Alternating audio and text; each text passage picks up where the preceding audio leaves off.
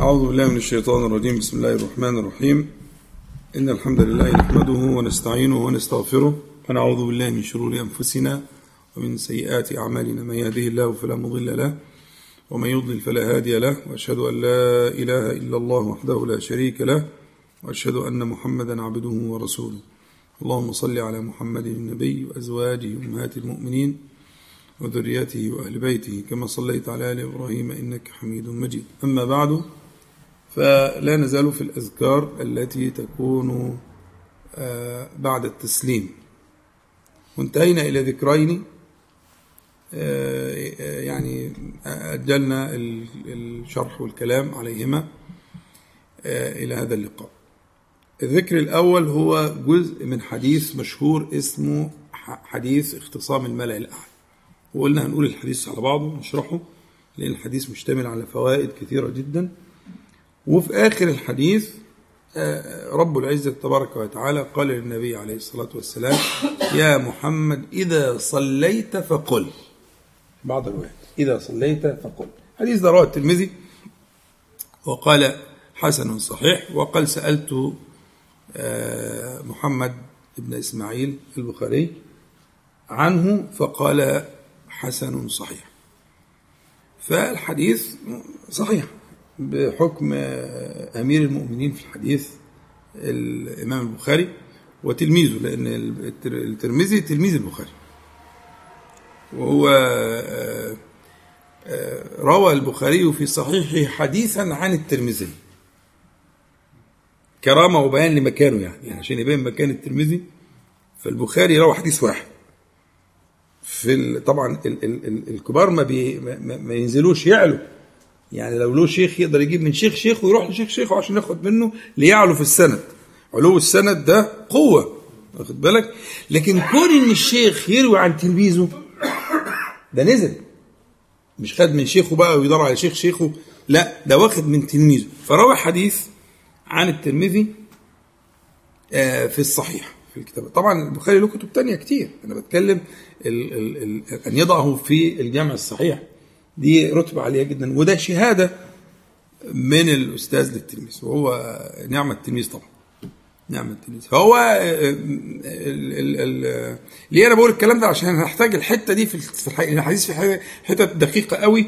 فإن ما كانش الحديث واخد السند والشهادة القوية في صحته ممكن يعني قد يدخل قلبك شيء أنا لا أريده. فأنا عايزك من الأول تسلم معايا زي ما أنا مسلم كده إن ده حكم أمير المؤمنين في الحديث الإمام البخاري وغيره كثيرون. تمام؟ فدي يعني هتدينا أمان شوية في فهم الفاظ الحديث. فهو ده كان ورد من الأوراد الجميلة البديعة اللي هنقولها بالتفصيل إن شاء الله دلوقتي. والحديث الثاني حديث برضه له عجب شوية إنه حديث رواه ده, ده, ده عليه ده حديث معاذ. الحديث اللي هو حديث اختصام الملأ الأعلى ده من طريق معاذ رضي الله عنه. الحديث الثاني حديث علي بن أبي طالب عند مسلم والعجب إن الحديث ده مروي مرتين وبرضه عليه اللي راويه مروي إنه يقال بعد التشهد والتحيات وقبل التسليم ومروي أن يقال بعد التسليم في دبر الصلاة. روايتين. ونفس الصحابة. ونفس فإيه الحاجة؟ اللي النبي عليه الصلاة والسلام علمها للصحابة علمها لعلي إن يقولها قبل التسليم ويقولها بعد التسليم. برضه حاجة تستحق الإيه؟ فعشان لأهمية الموضوعين أجلناهم للقاء ده. هندرس ده وندرس ده. فبس أنا كنت عايز أشاور ياسر في إن الأولاني اللي هو حديث اختصام ده حديث طويل فياخد وقت. فمش عارف بقى نبدأ بيه ولا نبدأ بالمختصر الثاني مش هياخد وقت.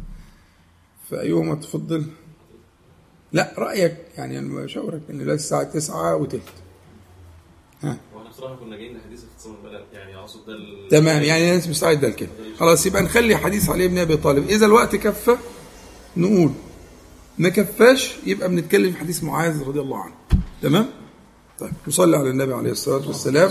ونبدأ في حديث مشهور جدا بأنه اسمه حديث اختصام الملأ الأعلى. هو في له شروح كتير هو موجود في شرح الترمذي لكل اللي شرحه الترمذي ومن ضمنهم ابن رجب. ابن رجب له شرح الترمذي.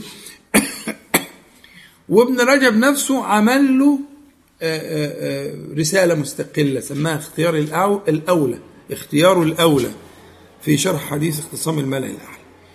ولكن هو شرحه برضه في شرحه على الترمذي.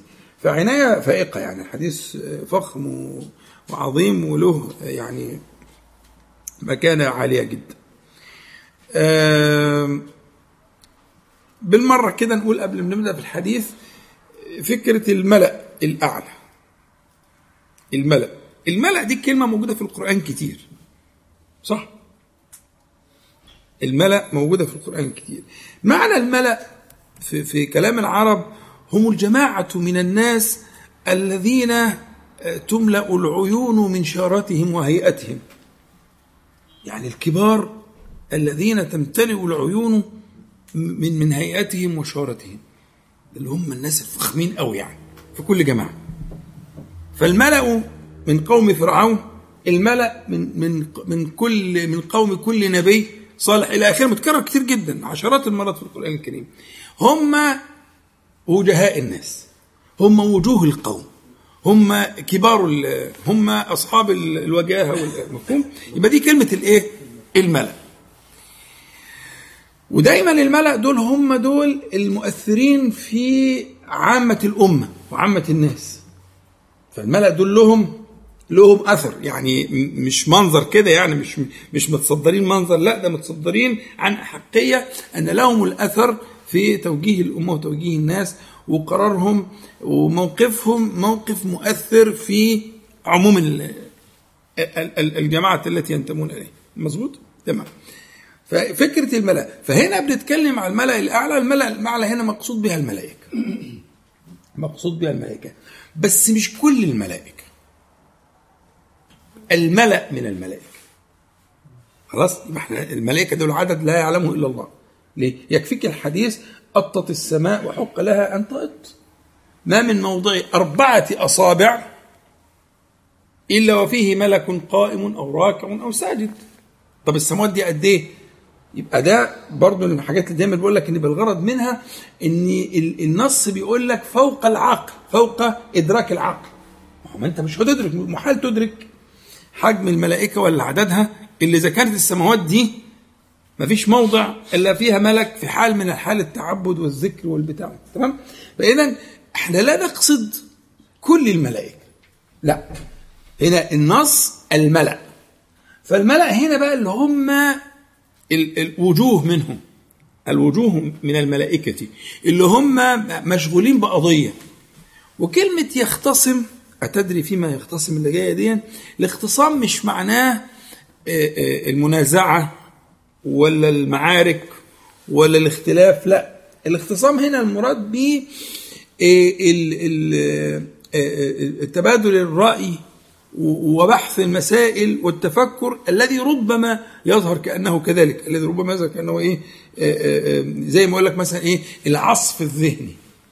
هو العصف الذهني مش مقصود إن إحنا ننمي بعض يعني بال يعصف بعضنا ببعض مش مقصود كده. ده هو مقصود انه هو الإيه هذه المناقشة صارت كأنها تنتج آه، من من شدتها ومش عارف إيه ده. فهو كذلك المقصود كده. المقصود الاختصام اختصام كبار الملائكة ووجوه الملائكة يعني تفكرها وتساؤلها وبحثها وتعجبها آه، آه، ليه هذا الأمر؟ لأن الملائكة وعلى وجه الخصوص ملأ الملائكة لهم العناية العليا والقصوى بكم. من البداية من أول لحظة من أول ما أخبرهم الله تعالى إني جاعل في الأرض خليفة من أول اللحظة دي بدأت العناية الخاصة بهذا المخلوق. استبيانا للحكمة في السؤال الأول. أتجعل فيها من يفسد فيها؟ ويسفك الدماء. ونحن نسبح بحمدك ونقدس لك. من أول ده وكان السؤال ده زي ما قلت لكم آه، يليق بمقام الملائكة إنما هو سؤال سميناه السؤال استبيان للحكمة. لأن معرفة الحكمة بتزود الإيمان وبتزود اليقين وبتزود الفهم. أنت لما تعرف الحكمة في تحريم الخمر يا والشرع قالها لك مش كده ولا إيه؟ إنما الخمر والميسر والأنصاب والأزلام رجس من عمل الشيطان. يبقى أنها رجس. ويقول لك يبين لك أكثر إنما يريد الشيطان أن يوقع بينكم العداوة والبغضاء في الخمر والميسر ويصدكم عن ذكر الله وعن الصلاة. كل دي حكم. إن بيفقدك وبالتالي فهو أنت لما تعرف الحكمة في الحكم آه، بتزداد إيمان و- وفهم ويقين وإلى آخره. فكانت الملائكة تستبين حكمة الله تعالى في خلق هذا المخلوق اللي هي فهمت إنه مخلوق من طين وماء وإلى آخره. والفرق بينها وبين ال- المخلوق الآخر اللي هو إبليس هو فرق السؤال. ما هو برضه إبليس سأل. هم؟ إبليس سأل لكن سؤال إبليس كان مختلف عن سؤال الملائكة. سؤال الملائكة كان سؤال استبيان للحكمة. فعنايه عنايه الملائكة سيما ملأهم من البداية واضحة وظاهرة. فإنهم يعتنون ويسالون و و لأنهم يدافعون ويشاركونكم ويحبونكم ويبحثون عن مواطن ذكركم يعني نسال الله تعالى يكون مجلس زي ده تتنزل عليه الملائكة. بتشهد هذا الموطن تحب تفرح ها؟ ولذلك عندنا الأحاديث يباهي الله به- بهم ملائكته بهم بقوم ما يصنعون شيئا ما يباهي. فانظروا عبادي انظروا عبادي هؤلاء هم الذين إيه آه، خلقوا من ماء وطين? وهكذا. فالمهم الشاهد دي مقدمات عشان نفهم حتة الملأ واختصام الملأ والملأ الأعلى وهم آه، يعني آه، وجوه الملائكة كما قلت لكم. حديث كما قلت لكم آه، في مسند الإمام أحمد وعند الترمذي وقصة الترمذي قلناها وهو من طريق آه، معاذ آه، رضي الله تبارك وتعالى عنه. والعجيبة إن في وجه شبه هقول لكم بين قصة معاذ اللي إحنا قلناها قبل كده برضه في نفس الحديث والله إني لا أحبك والحديث ده. بس فكروني في الحتة دي في الآخر. دي في آخر الحديث بس حتة جميلة جدا. أنا سبحان الله ما لم أقرأها لكن هي آه، يعني انتبهت لها انتباه آه، بين ربط بإن دي إن اللي روى الحديث ده هو معاذ وهو معاذ الذي قال له النبي صلى الله عليه وسلم والله إني لا أحبك آه، إلى آخر ما تحفظون. طيب. هو بيقول معاذ إيه رضي الله عنه؟ بيقول احتبس عنا رسول الله صلى الله عليه وسلم ذات غداة في صلاة الصبح حتى كدنا نتراءى قرن الشمس. يبقى دل ذلك على أنه لم يكن من عادته عليه الصلاة والسلام وانهم كانوا بينتظروه حتى يخرج إليهم فيصلي بهم وإن أغلب صلاة النبي صلى الله عليه وسلم بيسموها صلاة التغليس أو كان يصلي بغلس بالسين. والغلس يعني الليل يعني كان يصلي آه، آه، آه، في ظلمة الليل لا يؤخر. أحيانا على خلاف عادته صلى الله عليه وسلم كان يسفر. الإسفار يعني ينتظر حتى يبدأ النور في الظهور. وده كان نادر قليل. لكن أغلب صلاة النبي عليه الصلاة والسلام كانت تبدأ وتنتهي في الغلس. يعني إيه؟ في وقت الظلمة في في ظلمة الليل. ده أصل صلاة النبي عليه الصلاة والسلام. فكانوا فمرة حصل شيء لا يعتادونه حتى أسفر الصبح جدا. يقول حتى كدنا نتراءى إيه؟ قرن الشمس. حلو قوي فخرج رسول الله صلى الله عليه وسلم سريعا فثوب الصلاة ثوب يعني الإقامة. يعني أمر بإقامة الصلاة فأقيمت الصلاة وصلى وتجوز في صلاته. برضه ده يخالف ما اعتاده لأنه لم يكن يتجوز في صلاة الصبح. كان يقرأ ما بين الستين للمئة. 60 ل 100 آية ممكن تاخد آه، مقدار من الوقت أو ضعفه أو ضعفيه حسب الآيات. يعني 60 من قصار المفصل أو أواسط المفصل غير 60 من آه، آه، آه، ما هو أكثر من ذلك غير 60 من البقرة مثلا أو من النساء. خدت بالك؟ فهي دي الفكرة. لكن كان يقرأ هكذا يعني بين هذا وذاك. فمن ضمن الأشياء الاستثنائية اللي حصلت كمان أنه تجوز عليه الصلاة والسلام تجوز في صلاته. فلما سلم قال كما أنتم على مصافكم. على ما أنتم. وأنا قلت لك إنك لو حاولت تتوقع كم كان عدد الذين يصلون مع النبي صلى الله عليه وسلم آه، الصلوات الخمس آه، تجدهم بالمئات. حسب القراءة السنة يعني كانوا المواظبون مواظبة تامة معه عليه الصلاة والسلام مئات. فقال لهم لهؤلاء المئات قال لهم إيه؟ كما أنتم على مصافكم على صفوفكم التي تجلسون فيها. ثم أقبل إلينا فقال إني سأحدثكم ما حبسني عنكم الغداة. إني قمت من الليل فصليت ما قدر لي. ودي كانت عادة عادة النبي عليه الصلاة والسلام التي يواظب عنها عليها تمام المواظبة ها؟ والراجح أن ذلك كان في حق النبي صلى الله عليه وسلم واجبا. يعني هو كان في حق الأمة كلها واجب لغاية سنة كده مع بداية سورة الإيه؟ المزمل. وحبس آه، آه، آخر سورة المزمل عاما. فلما نزل آخر المزمل صارت في حق الأمة آه، أمرا مستحبا غاية الاستحباب وظلت في حق النبي صلى الله عليه وسلم بموضع الإسراء واجبا. وده الراجح. مع خلاف يعني لكن صار فهو قيام النبي صلى الله عليه وسلم هو القيام اللائق به. عسى أن يبعثك ربك مقاما محمود تمام؟ فبيقول عليه الصلاة والسلام إني قمت من الليل فصليت ما قدر لي فنعست في صلاتي حتى آه، آه، في رواية استثقلت وفي استث- استيقظت. وكلاها صحيح كلاهما صحيح. حتى استثقلت. فإذا أنا بربي عز وجل. يعني قام لكن أصابه في الإيه؟ في في في الص- في أثناء الصلاة ما ما سماه صلى الله عليه وسلم استثقالا. ف يعني نوع من الثقل ولا بأس أن يحصل ذلك للمتعود أو اللي بيجاهد نفسه في الصلاة إن ما يجدش نفسه درجة النشاط في الصلاة كلها. لكن أنا أقول لك أنا أقول لك إن جاءك شيء من ذلك فقاوم وجاهد ما تستسلمش. ما تقولش لا جاهد. جاهد نفسك في في قراءتك.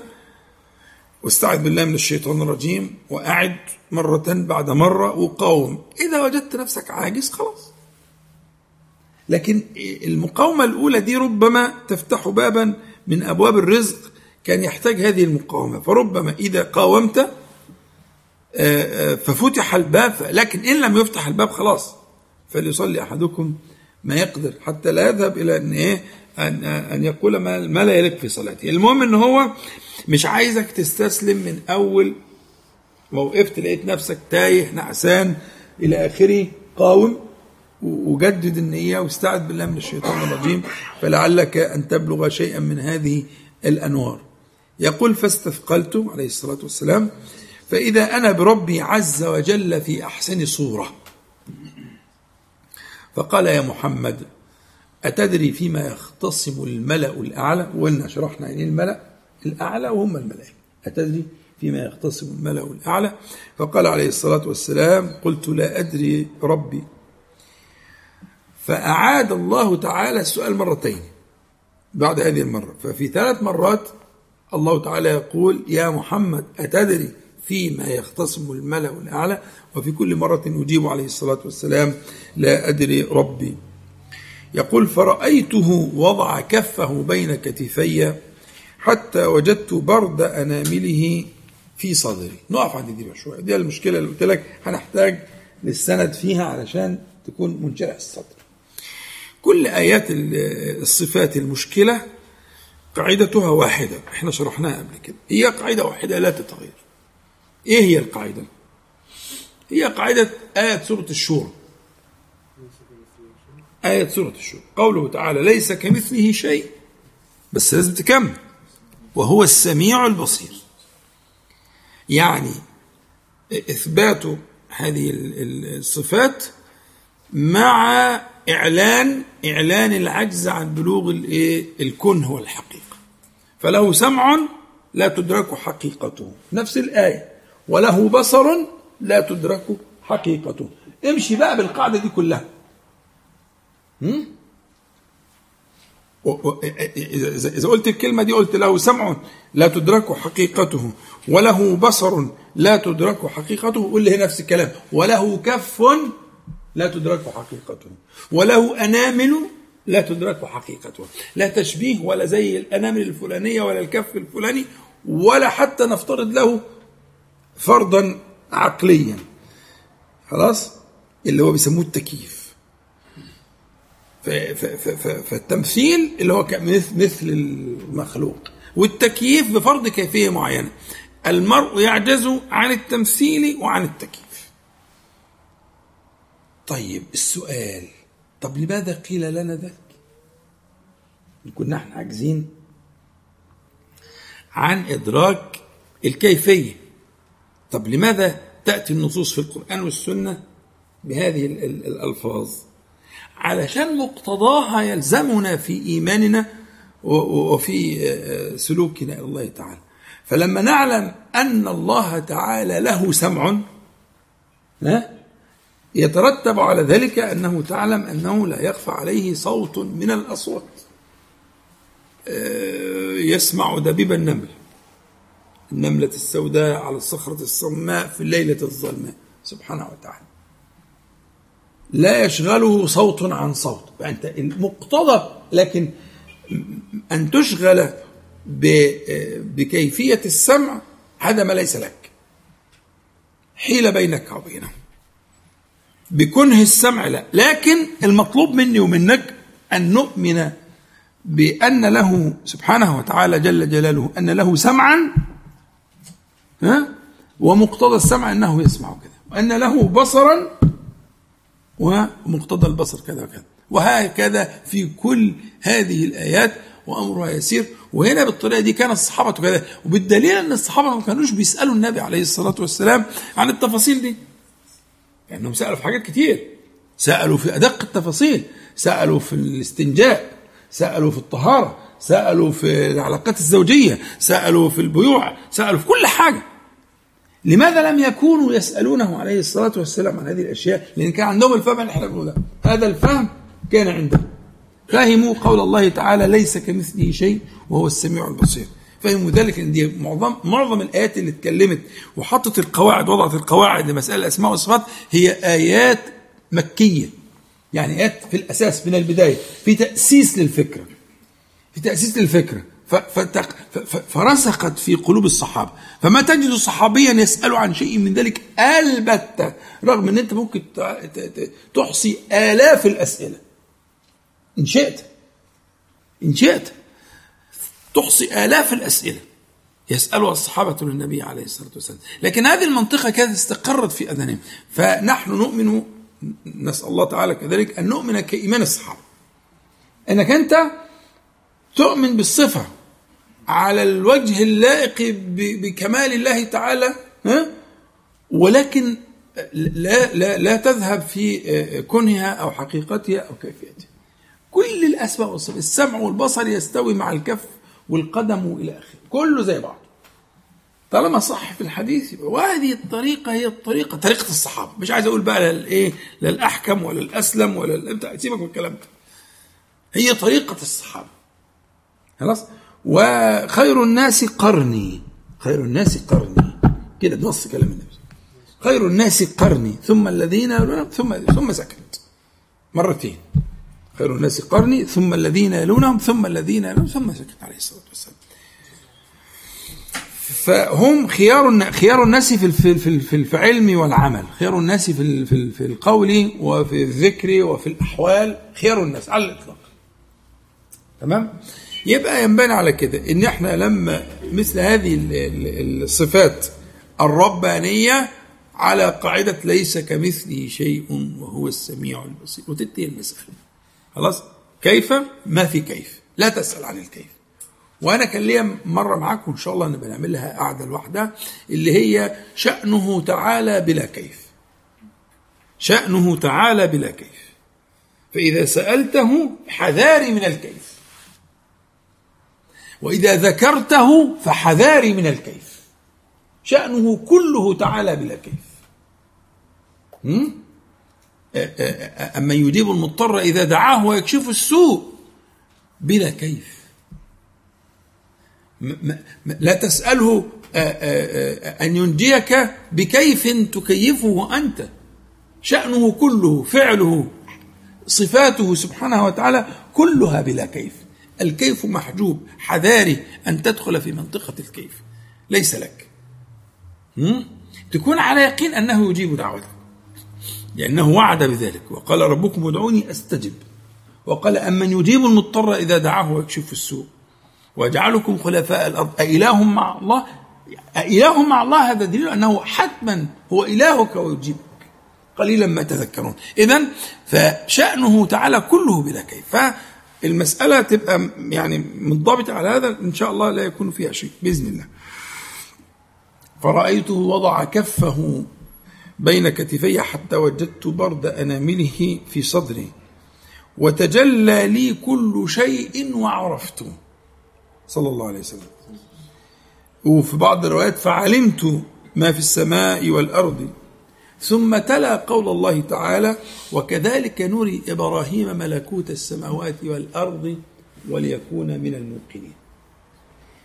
شأن النبي عليه الصلاة والسلام هو خير شأن في خلق الله جميعا بما فيهم الأنبياء والمرسلين. فشأنه خير من شأن إبراهيم.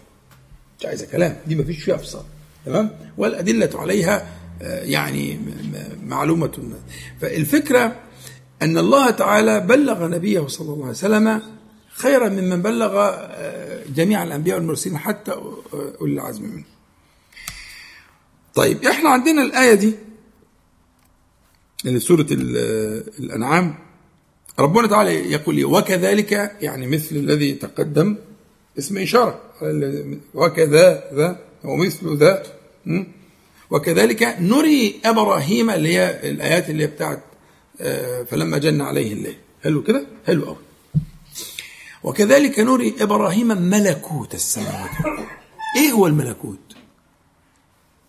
الملكوت غير الملك. الملك ملك السماوات والأرض اللي هو ما خلق الله تعالى في هذه الكائنات ما لا يعلمه إلا هو سبحانه وتعالى. مما لا يعقله العقل ولا يبلغ مداه. أما الملكوت وهي الصيغة التي فيها المبالغة زي الصبر والصبروت وزي الملك والملكوت. الصيغة دي عند العرب هذا الوعاء البنائي في كلام العرب يراد منه المبالغة والعظمة. فهو الشيء الذي لا يدرك بالحاسة يعني الملك يمكن إدراكه بالعقل يمكن إدراكه أو يمكن تصوره إنه آه، سماوات وأراضين ومخلوقات آه، آه، كذا وكذا وإلى آخره. أما الملكوت فهو شيء لا يدرك بهذه الطريقة. إنما هو شيء يدرك ب بسبيل آخر بسبيل آخر. فالملكوت هو عظمة هذا الملك. الملكوت هو عظمة الملك. ولا يدرك إلا بما آه، ييسر الله تبارك وتعالى لمن يشاء من خلقه ومن عباده. طيب. وكذلك نري إبراهيم ملكوت السماوات والأرض وليكون من الموقنين. حلو قوي طيب. آآ آه، آآ آه، هو إبراهيم عليه السلام لم يكن موقنا يعني قبل قبل هذه هذا المشار إليه وكذلك لم يكن موقنا لكم ليكن من أهل اليقين؟ لا كان من أهل اليقين. أمال وليكون من الموقنين دي معناها إيه؟ الأول نتفق على اليقين. اليقين كما قلنا قبل ذلك هو آه، آه، صفاء وسكون آه، يرق معه الحجاب وربما ينكشف بالكليه يرق معه الحجاب وربما ينكشف بالكلية هو ده اليقين. إذا رق الحجاب أو انكشف بالكلية فبان ما كان يحجبه تقول العرب يقن الماء يعني آه، سكن وصفى فبان ما تحته. شرحت قبل كده كتير إن فكرة إنه الماء العكر أو الماء المائج المتحرك لا يظهر ما تحته. الماء الصافي الساكن الرائق يظهر ما تحته وده الفرق بين النيل وبين حوض السمك. تمام؟ اذا ده ناس جنبنا غالبا. آه. لا ما هو مش إحنا بس اللي بنسمع الكلام ده. صحيح؟ مش إحنا بس اللي بنسمعه صلى الله على النبي عليه الصلاة والسلام. مش بقول لكم؟ مش مصدقين طيب. فالفكرة إن فكرة اليقين ف يعني مثلا لماذا سمى الله تعالى الموت يقينا؟ واعبد ربك, ربك حتى الحجر واعبد ربك حتى يأتيك اليقين. يعني حتى يأتيك الموت. لماذا سماه يقينا؟ لأنه بتنكشف معه حجب كانت موجودة. فبصرك اليوم ها حديد نافذ حديد فعيل من الحدة يعني نافذ يعني بيختار يعني اللي ما كانش شايفه قبل الموت هيشوفه كان موجود بس هو ما كانش شايفه. فلما رق الحجاب أو انكشف رأى ما لم يكن يرى. فسمى الإيه؟ فسمى الموت يقينا. فاليقين هو فكرته فكرة اليقين هو انكشاف المستور انكشاف المستور لسبب أو لآخر بسبب رقة الحجاب أو حتى انكشاف الحجاب بالكلية. فالموقن هو المحصل ذلك. لا أنا أقول لك خلي بالك. هو اليقين جه في القرآن على ثلاث مراتب. اليقين جه في القرآن على ثلاث مراتب. عشان تفهم حكاية إبراهيم عليه السلام وتفهم ليه النبي تلا الآية دي عليه الصلاة والسلام. عشان هو بيحكي عن نفسه بقى هو النبي عليه الصلاة والسلام. وهو العلماء بيقولوا إن الحديث ده هو الذي عنده انكشف للنبي صلى الله عليه وسلم علم كل شيء. هنا انكشف إلا ما اختص الله تعالى نفسه بعلمه. ما عدا ذلك علم كل الكائنات كل علوم الدنيا وعلوم المخلوقات كلها وجبريل والملائكة والأنبياء والمرسلين والخواص والعوام والخضر وما الخضر والدنيا دي كلها انكشفت للنبي عليه الصلاة والسلام. كل العلوم. انكشاف كل العلوم. وعشان كده أنا بدقق معاك في الآية عشان نفهم اللي حصل إيه. فاليقين في القرآن الكريم على ثلاث مراتب صح؟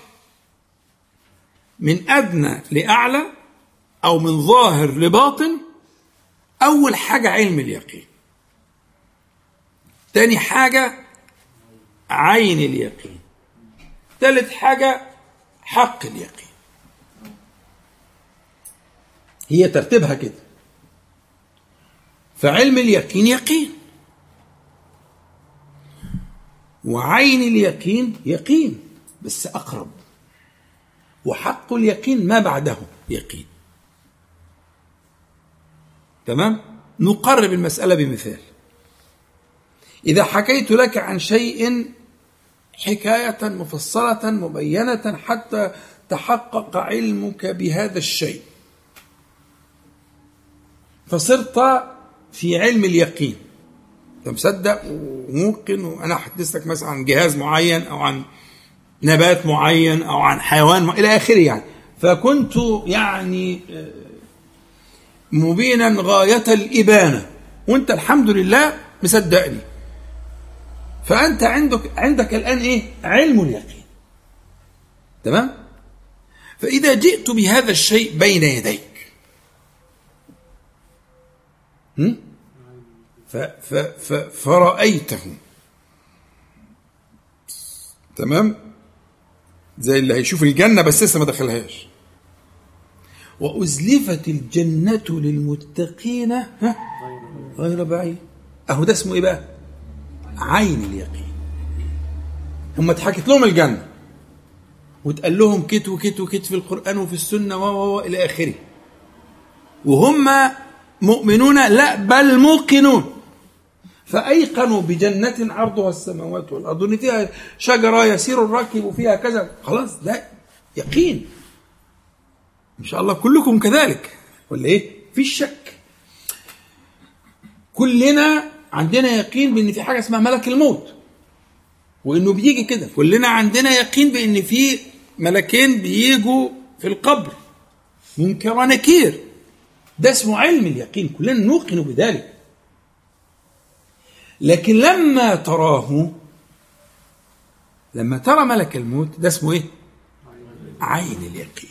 رأيته. وأزلفت الجنة للمتقين غير بعيد. فرأوا ما يوعدون. ده عين اليقين.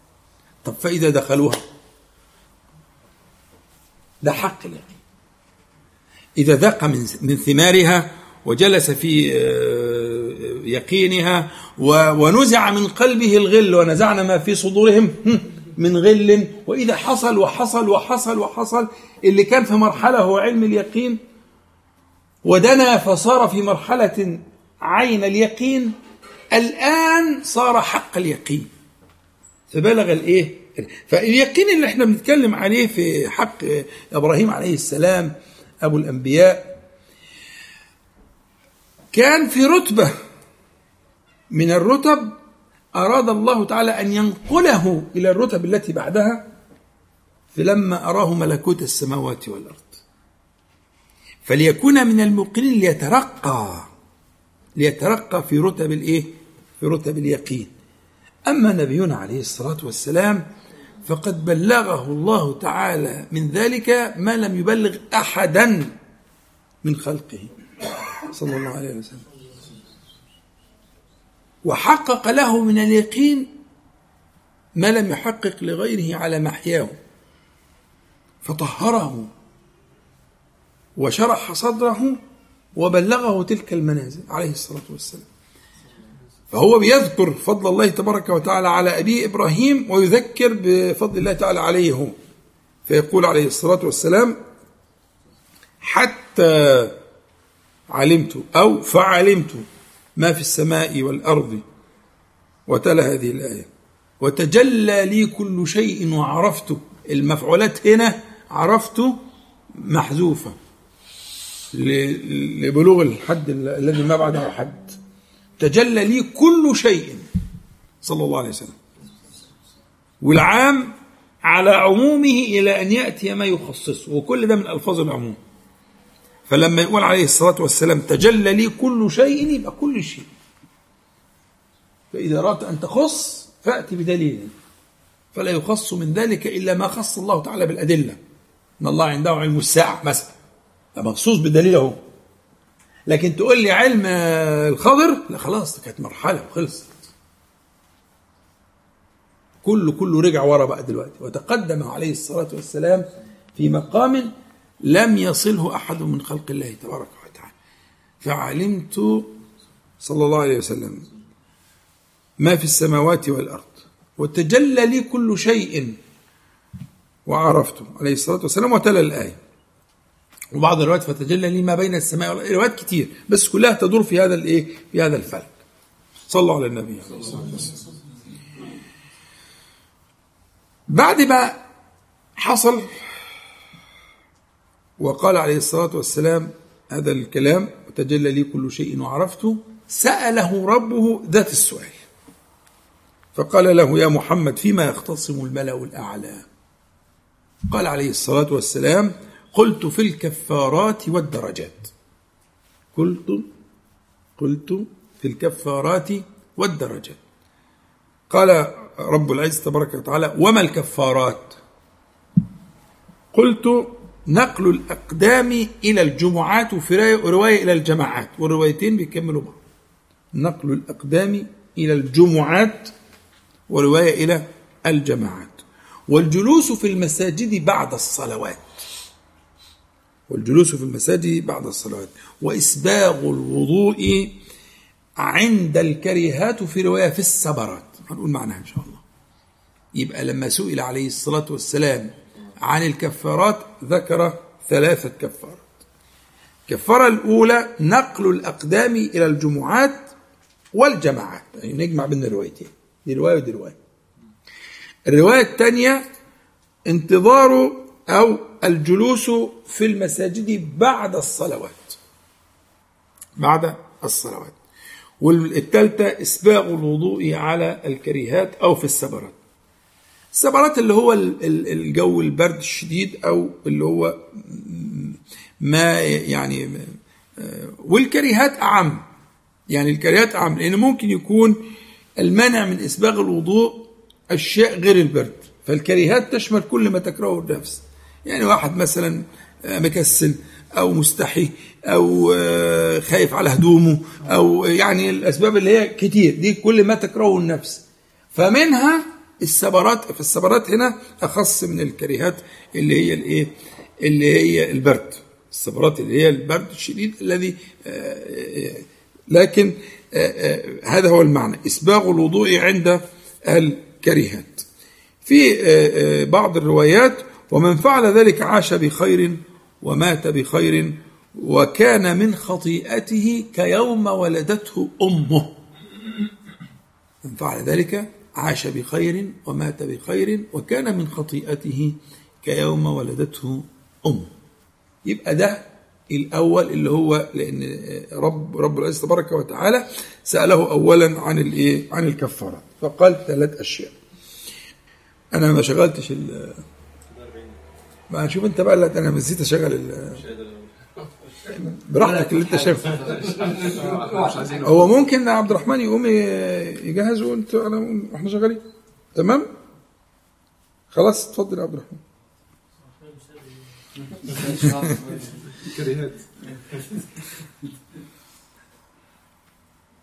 آه، طب اختصموا الملأ الأعلى. في الكفارات اللي هي الثلاث أشياء المذكورة دي يعني لماذا يختصموا؟ أي وجه اختصامهم في ذلك؟ ها؟ اختصامهم في ذلك هو اختصام أو مناقشة أو عصف ذهني أو مدارسة أو سموها زي ما تسميها أنت فهمت معناها إن الملائكة تصنع ذلك محبة فيكم وتتعجب من رحمة الله تعالى بهذا الخلق. الله بهذه الأشياء. آه تتعجب من رحمته ومن بالغ حكمته أن جعل آه، الخطوة ترفع درجة وتحط خطيئة وتكتب حسنة. إيه يا عم؟ يتعجبون من هذا المخلوق الذي جعل الله تبارك نقل الأقدام إلى الجماعات. طب وإلى الجمعات؟ وإلى الجمعات. طيب وانتظار والجلوس في المساجد بعد الصلوات يحققه اللي إحنا بنعمله. ولذلك أنا لما بدأت معاكم بدأت بآخر الصلاة. وهتعرفوا قيمة ده بعدين إن شاء الله لما نرجع لأول الصلاة. هي القعدة دي. الجلوس في المجال في المجال في المساجد بعد الصلوات أنا هي القعدة اللي إحنا بنتكلم عليها دي. صبر نفسك. صبر نفسك. عدوك عايزك تقوم. ال- الكرام يحبون هذا المجلس. ففي ملائكة بتقعد تستغفر للعبد اللي قاعد بعد الصلاة لغاية ما يقوم. دي شغلتها. تقول اللهم اغفر له اللهم ارحمه. ما لم يحدث فيه ما لم يؤذي فيه. طول ما على طهارته وما عملش أي كلام ملوش لازمة هي ملائكة دي شغلتها قاعدة مستنيه منتظره للماكثين بعد الصلاه حتى لو غير مكانه شكل في نفس المسجد نعم. حتى لو غير مكانه يعني أيوه ما لم يحدث في في في, في مصلاه الذي صلى الحديث. في مصلاه الذي صلى فيه. أيوه. صف قاعد قاعد على كرسي. سند على مش عارف عمود ابصر إيه المهم إن هو ما يحبسه إلا ذكر الله تعالى. ففي ملائكة قاعدة تدور على الخلق دي. فلهم حق إن هم اهتموا بالقضية ويبحثون في الجالسين بعد الصلوات. يا جماعة الحوار ده بين مين ومين؟ بين رب العالمين سبحانه وتعالى وسيد الخلق صلى الله عليه وسلم. الموضوع كبير. أتدري فيما يختصم مع مين اللي بيقول الكلام ده؟ ربنا. وبيقولوا لمين؟ لخير خلقه صلى الله عليه وسلم علشان يتحكي وعشان نعيش إحنا. فالأمر مفيش أخطر من كده مفيش أجل من كده. مفيش موضوع أهم من كده. ولو كان في موضوع أهم من كده كان قدمه وكان قاله. الحديث ده مشتمل على ثلاث حاجات. مشتمل على ثلاث حاجات. حاجتين ذكرناهم اللي هم الكفارات والدرجات. وبعدين أهل العلم بيقولوا والدعوات اللي هي قال له إذا صليت فقل. يبقى حديثك ده الحديث اللي معانا ده في ثلاث حاجات. الكفارات وقلناها. والدعوات إن شاء الله نقولها.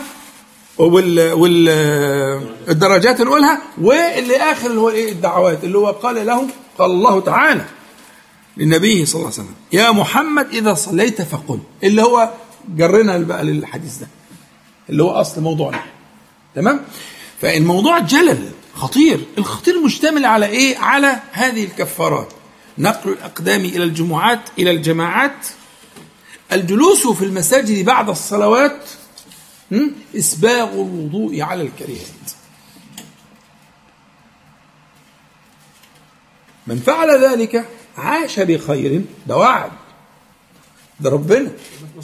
أيوه. من فعل ذلك عاش بخير ومات بخير. وعاد من ذنوبه كيوم ولدته أمه.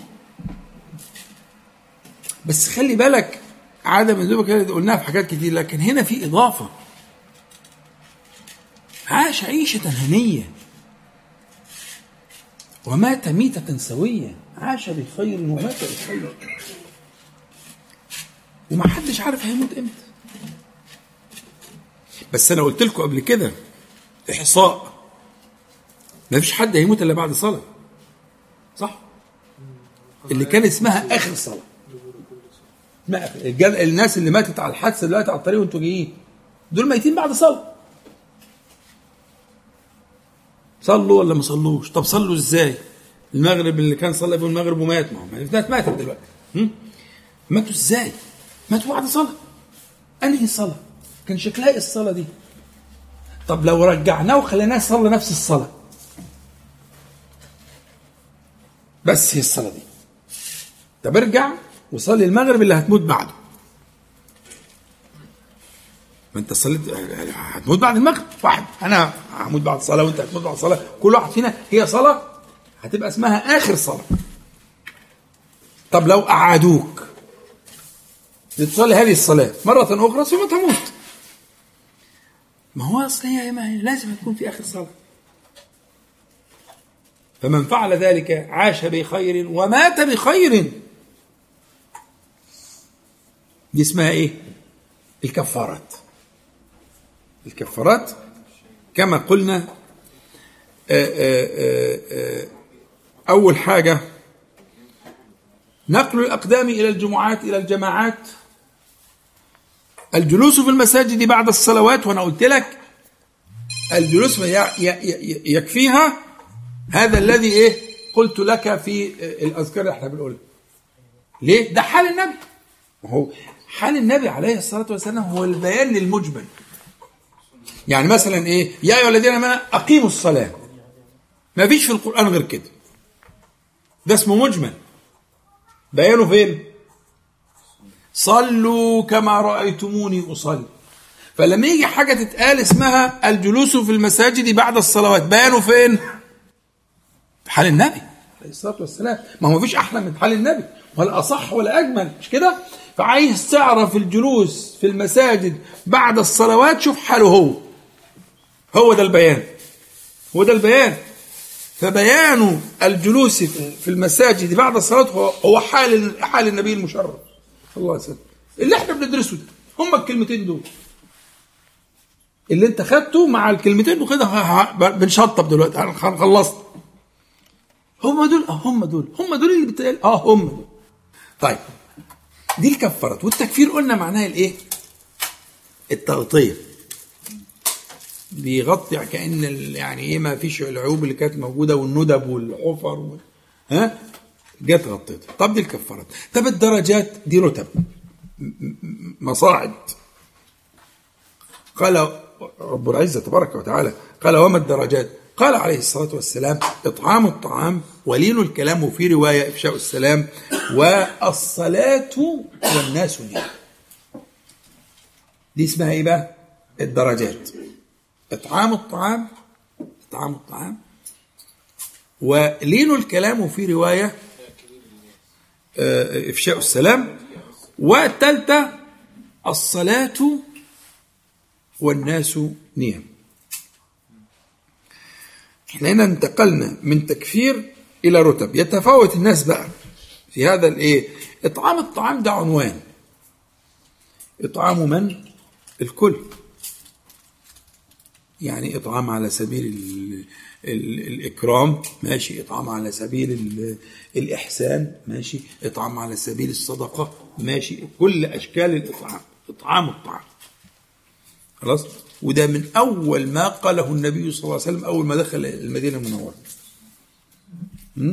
إطعام الطعام الحاجة الثانية لين الكلام وضرب مثل في روايات تانية بإفشاء السلام. فلين الكلام أعم.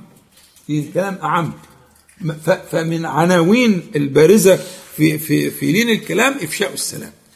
والفشو والإفشاء المادة دي مادة انتشار بغير حساب يعني. تفشى فيهم كذا أو إلى آخره.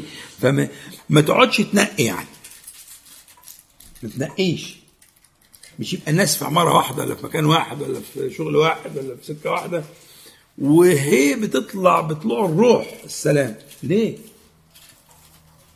أو بتطلع اختيارية. علشان ده بس كذا وده كذا أو ده ما يستاهلش. وده يستاهل. لا الفشو والإفشاء والمادة دي ما فيهاش هذا الإيه هذا التصنيف. إفشاء السلام والسلام معناه السلامة شرحناها قبل كده. السلام معناه السلامة. السلامة من كل عيب ونقص والسلامة من الآفات ومن العيوب ومن الذنوب. السلامة. فأنت تريد السلامة آه، آه، للجميع. ودي اسمها الإيه؟ اسمها الدرجات. الدرجات إطعام الطعام لين الكلام ومنه إفشاء السلام في الرواية الأخرى والصلاة والناس نيام. الصلاة والناس نيام يعني معناها في الوقت الذي يغلب على الناس النوم. وأنا يعني يعني أقول اجتهادا يعني وإن شاء الله يكون هذا الكلام مصيبا. كل ما كان بعد العشاء يدخل في ذلك.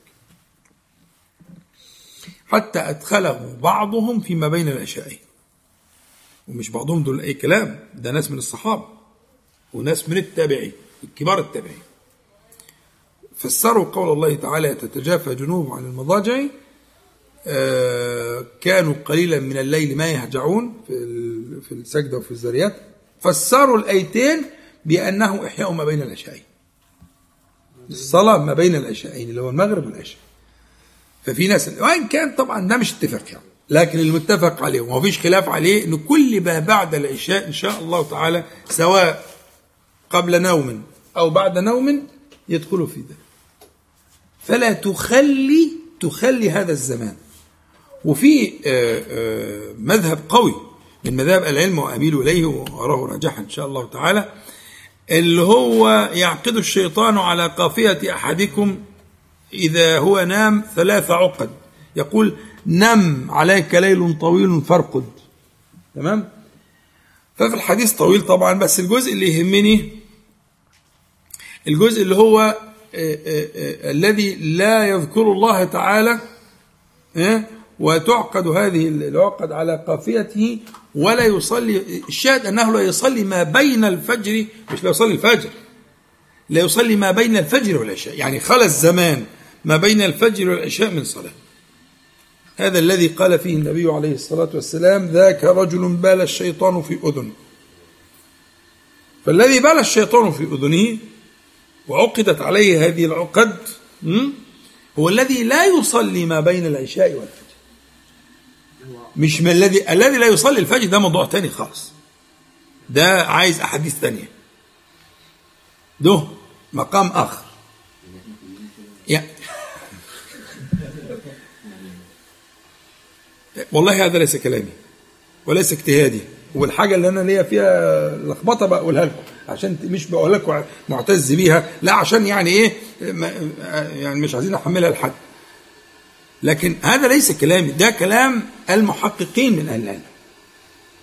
إن الذي بال الشيطان في أذنه والذي عقد الشيطان على قفاه عشان تبقى توجع شوية ها هذا الذي عقد على قفاه واتختم على قفاه والذي بال الشيطان هنجيب الكلام اللي بيوجع شوية ما هو ده الحديث. والذي بال الشيطان في أذنه هو الذي ما صلى ما بين العشاء والفجر. خلى الزمان أشرف الزمان ده. خلى الزمان زمان الذكر عن صلاة. لكن إن ما صلاش الفجر ده موضوع تاني خالص. ده له نصوص تانية وله معاني تانية مش موضوعنا. فالذي يعنيني أن هذا الزمان يخلو عن ذكر الله تعالى وعن القيام بين يديه. لا أقول قياما طويلا مش عارف بأجزاء ما تيسر. وبعدين أنت ممكن يعني تقرأ بالآيات القصيرة مئة آية مثلا. حاجة عظيمة جدا 100 آية دول. يعني آم، لو لو ال- ال- النبأ والنازعات أنت أكثر عديت المية مثلا يعني وأقل من كده. سورة الواقعة أنت 97 آية. الواقع يعني يعني يعني المسألة قريبة لأن النبي عليه الصلاة والسلام قال من قام بعشر آيات لم يكتب من الغافلين. من قام بعشر آيات لم يكتب من الغافلين. ومن قام بمئة آية كتب من الذاكرين. ذاكرين الله كثيرا. هتدخلك في مقام تاني فما إحنا بنتكلم في الدرجات. هتدخل في مقام الذاكرين الله كثيرا. ومن قام بمئة آية فمئة آية مرة تنشط تقوم جايبهم الحجر مثلا. الحجر 99 آية يعني في نشاط شوية ممكن تجيب مثلا مريم 98 آية ممكن وهكذا. بالك يعني إيه؟ ت- تسايس نفسك. لو أنت ميت خالص زي ما بقول لك كده. قريبة خالص. إيه؟ أكتر من ميت كمان. لا يدفنوه بقى. طب سؤال ده عايز اللي يصلي عليه. خدت بالك؟ اتفضل. هو ال- اللي حصل له كده بسبب حاجة عملها ولا عشان ما قامش صلى إيه هو؟ اللي هو ختم الشيطان على خفاه وبال في أذنه. آه. ده علشان لم يذكر الله قبل النوم مثلا ولا آه فإذا ذكر؟ الله حلت عقدة. فإذا قام فتوضا حلت عقدة. فإذا صلت حق حلت عقده كلها. فأصبح طيب النفس نشيطا. مفيش حاجة يعملها قبل النوم عشان يتجنب كده. هو بيقول اذكار وبيتوضا وبيستعد وكده. لكن هو إذا إذا قام فذكر الله تعالى الحمد لله الذي أحيانا بعد ما أماتنا وإليه النشور الحمد لله الذي رد علي روح وعافاني في بدني وأذن لي بذكري. خلاص. حلت العقدة اللي هم ثلاثة ثلاث عقد. حلت عقدة. فإذا توضأ حلت العقدة الثانية. بس بقى عقدة. فإذا صلى حلت عقده كلها فأصبح طيب النفس نشيطا. وإلا أصبح خبيث النفس كسلان. مختوم بقى واخد الختم واضح وكل الشياطين شايفاه رايح جاي العقد والأختام وماشي مت- متكبل. الله هو اللي عمل في نفسه كده. أما جاءه النبي صلى الله عليه وسلم بعد ما كشف الله لنبيه الحجب؟ وعرف كل شيء وعلمه علم كل شيء صلى الله عليه وسلم. ما بقول لكم هو عشان ناخد بإيديكم. فمن استجاب ف الشاهد هنا إن المقصود مش هي الصورة المثالية اللي واحد مش عارف في وسط الليل وكان في نايم و... لا يا عمي إحنا خلينا بس إيه فريق المكسحين دول نبدأ قبل النوم بعد العشاء. يعني ممكن لو قبل النوم مئة بالمئة مئة بالمئة حصل الفايدة مئة بالمئة يصف قدميه ويقرأ ما تيسر. يقرأ ياسين. جميل جدا ياسين والأعلى عدنا المية. مثلا هتقرأ ما أسهل من كده. المهم سايس روحك. النفس دي عاملة زي الطفل. النفس كالطفل. شيء بيقول كده. عايزة سياسة. زي ما تقعد تسايس ابنك كده أو تاخد بإيده أو يعني ها توصل توصل معاه الحاجة أنت نفسك أنت شخصيا عايز كده. قلت طب بس إيه؟ طب اتوضى طب خش ركعتين خفيفتين قوي. سايس روحك اسمع كلامي. هي نفسك عايزة كده. نفسك كالطفل تحتاج إلى سياسة. وفيها عند وفيها كبر وفيها كسل. وفيها طمع وفيها العيوب دي كلها زي ال- ال- العيوب الموجودة في الأطفال. تحتاج إلى هذه السياسة سيسها وخدها كده خطوة خطوة لغاية لما تورطها في الجنة في جنة الذكر في الأرض. إنك أنت تقوم تصلي ركعتين الخفيفتين دول. مرة في مرة يعني حدث ولا حرج بقى عن فضل الله تعالى. خدت بالك؟ يعني هنتكلم دلوقتي في الإيه؟ في الدرجات. والدرجات ثلاث حاجات. تمام؟ ها؟ ناخد فصل طيب. يبقى نقف عند آه، الدرجات وننتهي آه، إلى الدعوات. ونكمل بعد الفصل إن شاء الله. اتفضل. بسم الله الرحمن الرحيم. الحمد لله رب العالمين. اللهم صل على محمد وانزل المقعد المقرب منك يوم القيامة. أما بعد فانتهينا في حديث اختصام الملأ الأعلى إلى آه، بعدما قلنا ال- آه، الكفارات والدرجات قال في رواية قال الله تعالى في رواية للنبي عليه الصلاة والسلام سل سل يأمره أن يسأل. وهنا زي ما قلنا قبل كده إن في المقامات العالية والتجليات آه، الربانية يكون الباب مفتوح يفتح الباب على مصراعيه للايه للسؤال. فيقال سل. يقال سل. فإذا قيل سل زي ما النبي عليه الصلاة والسلام كما تذكرون قلت لكم في حديث ربيعة الأسلمي قال له إيه؟ سلني. فأنت بتقول سل في مقام من مقام التجلي. إيه؟ كبشر يعني. ولله المثل الأعلى. فالله تبارك وتعالى في هذا المقام اللي فيه تجلي ها تجلى الله تعالى للنبي صلى الله عليه وسلم فقال له سل. يبقى دي الرواية اللي فيها إيه؟ اللي فيها سل. في رواية تانية اللي هي إحنا بقى جرتنا الحديث الجميل ده اللي هو قوله يا محمد صلى الله عليه وسلم إذا صليت فقل. خلاص؟ يبقى هو تعليم الله تعالى. تعليم هو اللي علمه. وكل قل دي كلها سؤال فسل يبقى فسل فقال أسألك فعل الخيرات. يبقى دي جواب سل أو هي في الرواية الأخرى أنه قال له صلى الله عليه وسلم قال له إذا صليت فقل. سواء كده أو كده فك- فكلاهما في مقام التجلي ال- ال- الأعلى. الله تبارك وتعالى تجلى لنبيه وفتح له أبواب عطائه أبواب عطائه. العطاء للأمة والعطاء لحضرة النبي عليه الصلاة والسلام. ها؟ عطاء ما بعده عطاء. طيب فقال له يا محمد إذا صليت فقل. اللهم إني أسألك فعل الخيرات وترك المنكرات وحب المساكين وأن تغفر لي وترحمني وتتوب علي. وإذا أردت فتنة بقوم أو بقوم فتنة الروايات كلها صحيحة فاقبضني إليك غير مفتون. وأسألك حبك وحب من يحبك وحب العمل الذي يبلغني حبك. انتهى الدعاء.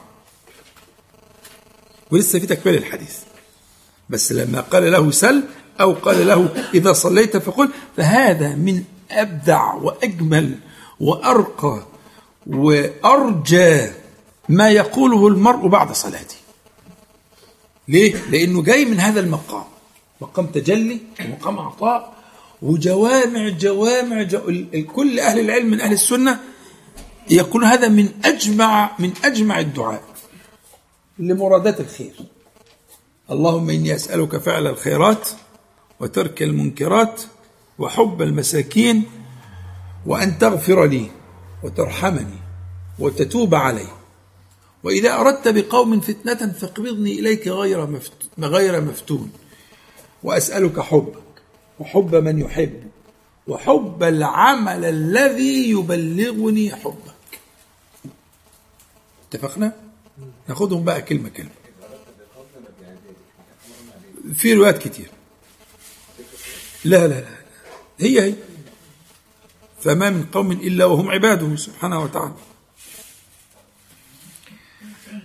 ف آه، آه،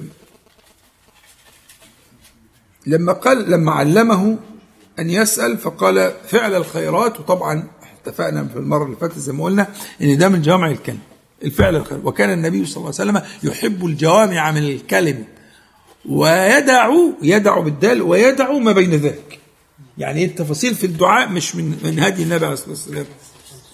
أنا عايز كذا جوه كذا في المادة الفلانية أجيب امتياز ومش عارف ألبس إيه وعربية ماركة كذا ولونها كذا. الكلام ده ما كان من شأني طبعا اللي عايز يقول كده يقول حق. الدنيا واسعة. والباب مفتوح. بس هو هو في الحقيقة بيضيق مش بيوسع. هو مش واخد باله هو فاكر إن هذا التدقيق وهذا التفصيل إنه بوص ابدا. مش واخد باله ده هو الصح إن يخليه ناصح ويقول يقول إيه؟ فإنك تقدر ولا أقدر. وتعلم ولا أعلم. وأنت علام الغيوب. خليك ناصح. أن يفوض الله تبارك وتعالى أن يوكل الله تعالى في الاختيار.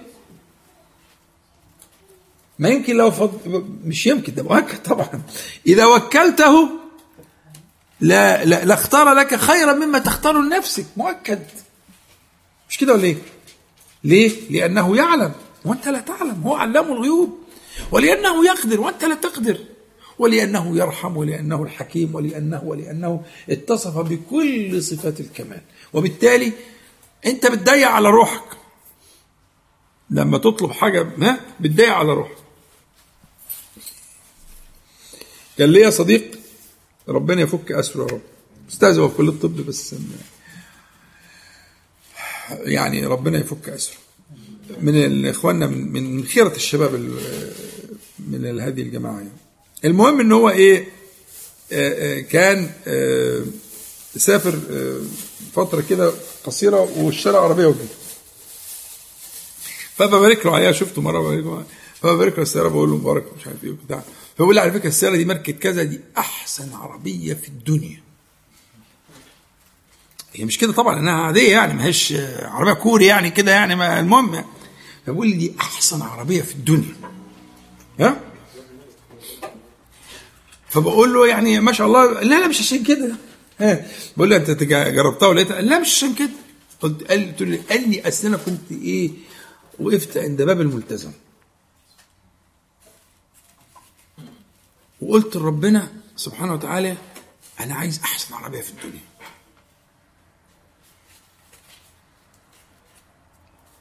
فلما جيت دي اللي جت. بيتكلم بيقين عجيب جدا ربنا يفك أسره من من خيرة الناس يعني من, من خيرة الشباب ربنا يحفظه ويثبته. آه عمل حاجات في الفترة اللي هو فيها دي فوق الخيال. والله كان عنده آه، يعني مبتلى بلاء بياخد له دواء من أنواع الحاجات اللي هي المهدئات وكده. من ساعة ما راح ما خد الدواء ولا يوم. ومن حسن لأحسن. والله ثلاثة استغنى عن ال- ال- الدواء ده من عند ربنا هو ما عادش محتاجه ما عادش محتاجه. وختم المصحف. ما كانش ختم المصحف. هو من الناس اللي ختم المصحف. وحفظا. ومستغني عن هذا الدواء اللي هو نوع من أنواع ال antidepressants اللي هي مضادات الاكتئاب وكده كان بياخده بقى بعد فترة قال مش محتاجه فبقى آخر مرة بقى قال لا لا لا خلاص ولا لا حاجة لي اطلاقا بقى حالة من ال... من السمو والحضور والبتاع. حاجة غريبة جدا. سبحانك يا رب. ما أنت شايفه من بره غير كده. أنت شايف من بره إن يعني في... لكن حكمتك يا رب. آه حكمتك يا رب. المهم كان إيه يقول لي يقول لي فهو ال- اللي بيضيق على نفسه ده هو اللي بيقعد أنا عايز كذا يا ابني ما انتش فاهم حاجة أصلا. من أرقى مقامات العبودية دعاء الاستخارة. أرقى مقام في العبودية. فصصوا كده كلمة كلمة وعيشوا من أرقى مقامات العبودية.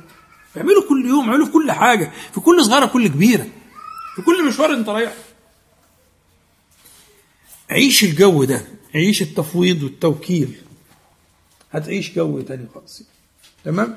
فهو كان النبي عليه الصلاة والسلام يعجبه من الدعاء أجمعه جوامع الدعاء ويترك ما بين ذلك.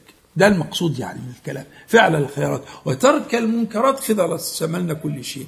بس بقى وقلنا وحب المساكين وقلنا إن حب المساكين المرة اللي فاتت تذكرون حب المساكين يا شباب فيه م- لأنه هو قطعا يدخل في فعل الإيه؟ الخيرات مش كده ولا إيه؟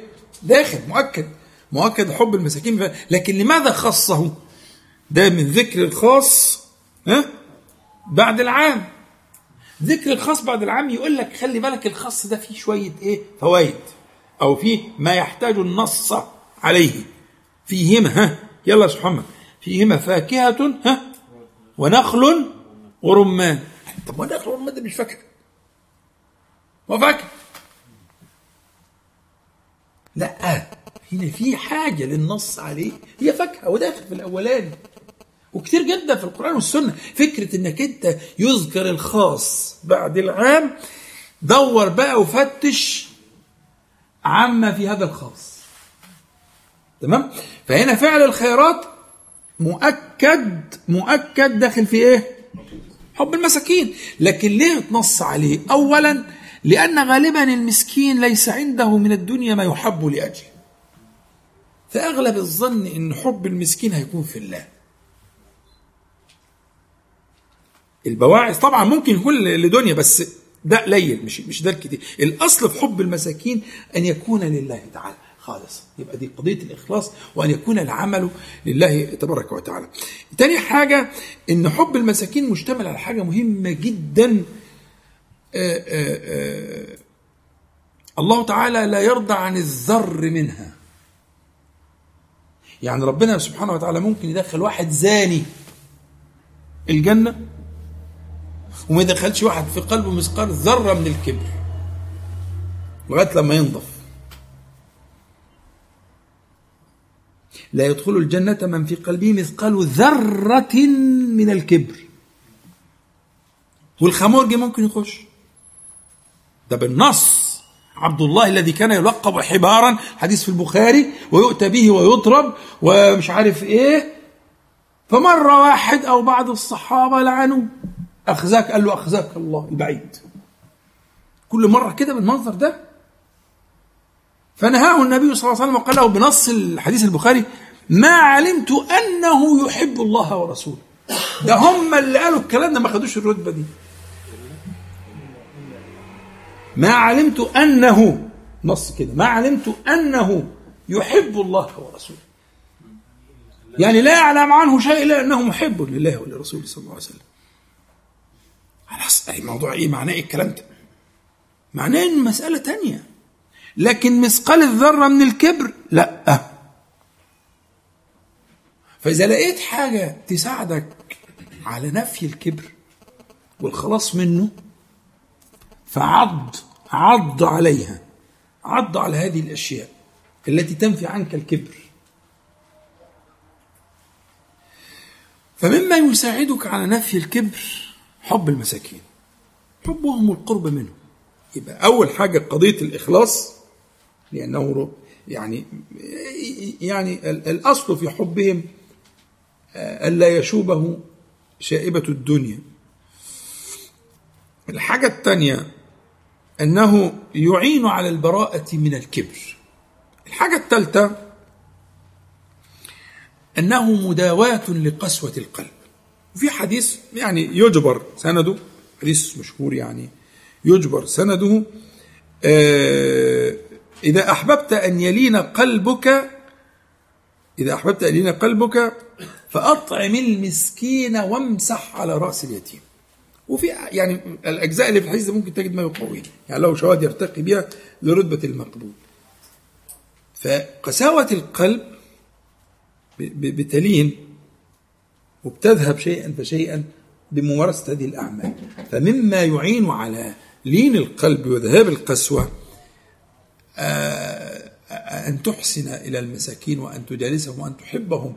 وامسح على رأس المسكين وفي رواية على رأس اليتيم إلى آخره لكن في مجموع الروايات ربما يكون هذا الحديث مقبولا.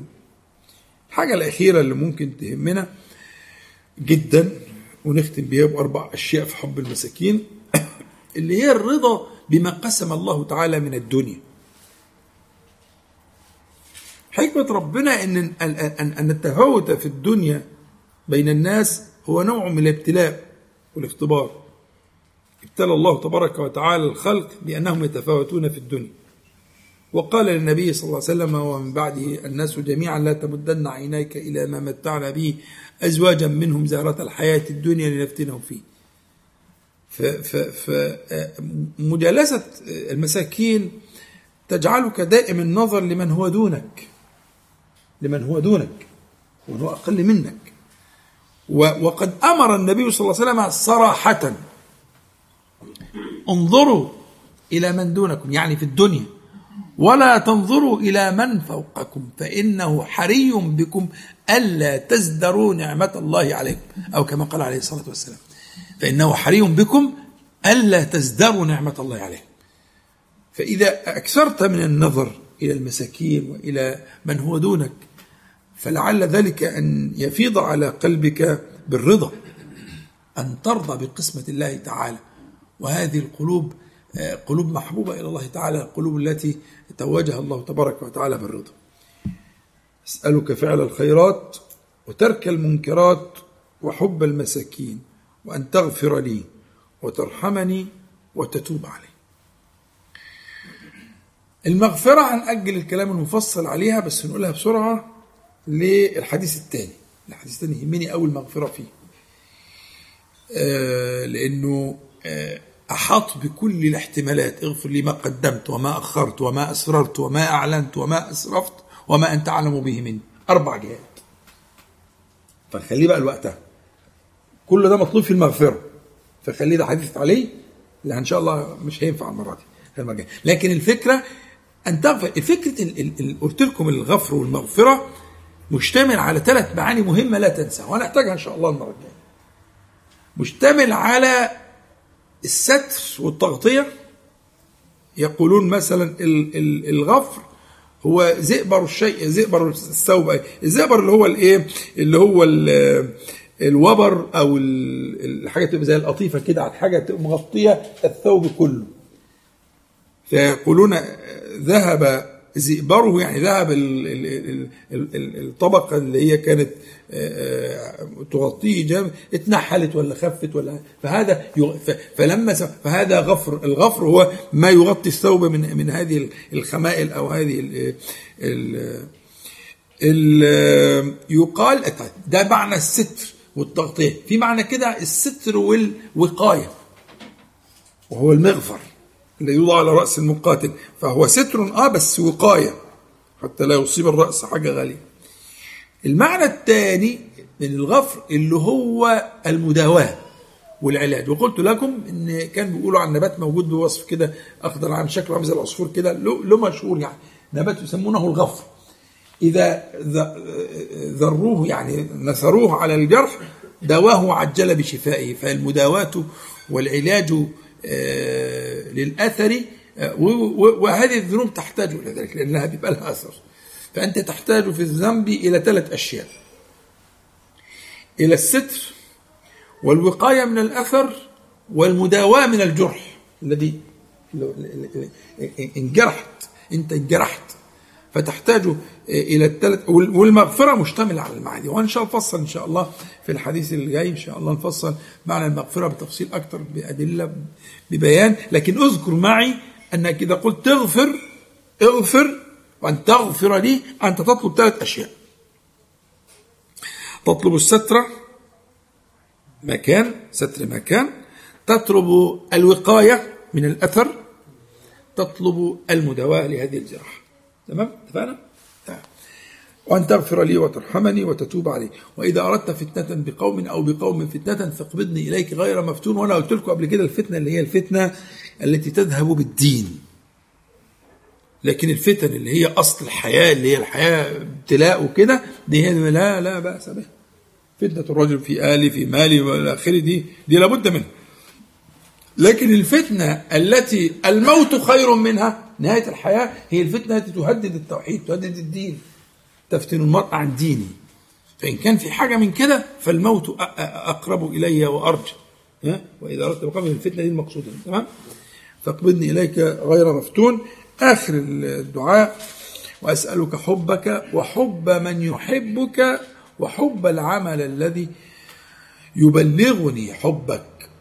ثلاث مناحي من الحب. بس أنا شايف إن أنا كده يعني يعني لو قفل عليها يكون أحسن. لأنها أنا بصراحة قضيه المحبة نظرية المحبة وفكرتها والآيات اللي مذكورة في في القرآن الكريم آه، يحبهم ويحبونه إلى آخر المعاني دي خسارة إن إحنا إيه نختصر. فخلينا نقف. وبقى طبعا بقيه الحديث هو آه، قوله عليه الصلاة والسلام إنها حق فادرسوها وتعلموها. فإحنا بقى عشان نديها حقها يبقى مش عايزين إيه آه، يبقى نديها حقها. إنها حق فادرسوها وتعلموها. فإن شاء الله نأجل الكلام على آه، وأسألك حبك وحب من يحبك وحب العمل الذي ثلاث أشياء. الذي يبلغني حبك. ليه بقى النص على الثلاث أشياء دول؟ نخليها في اللقاء آه، القادم. إن شاء الله تعالى نسأل الله العلي القدير أن ينفعنا جميعا بما قلنا وما سمعنا وأن يجعله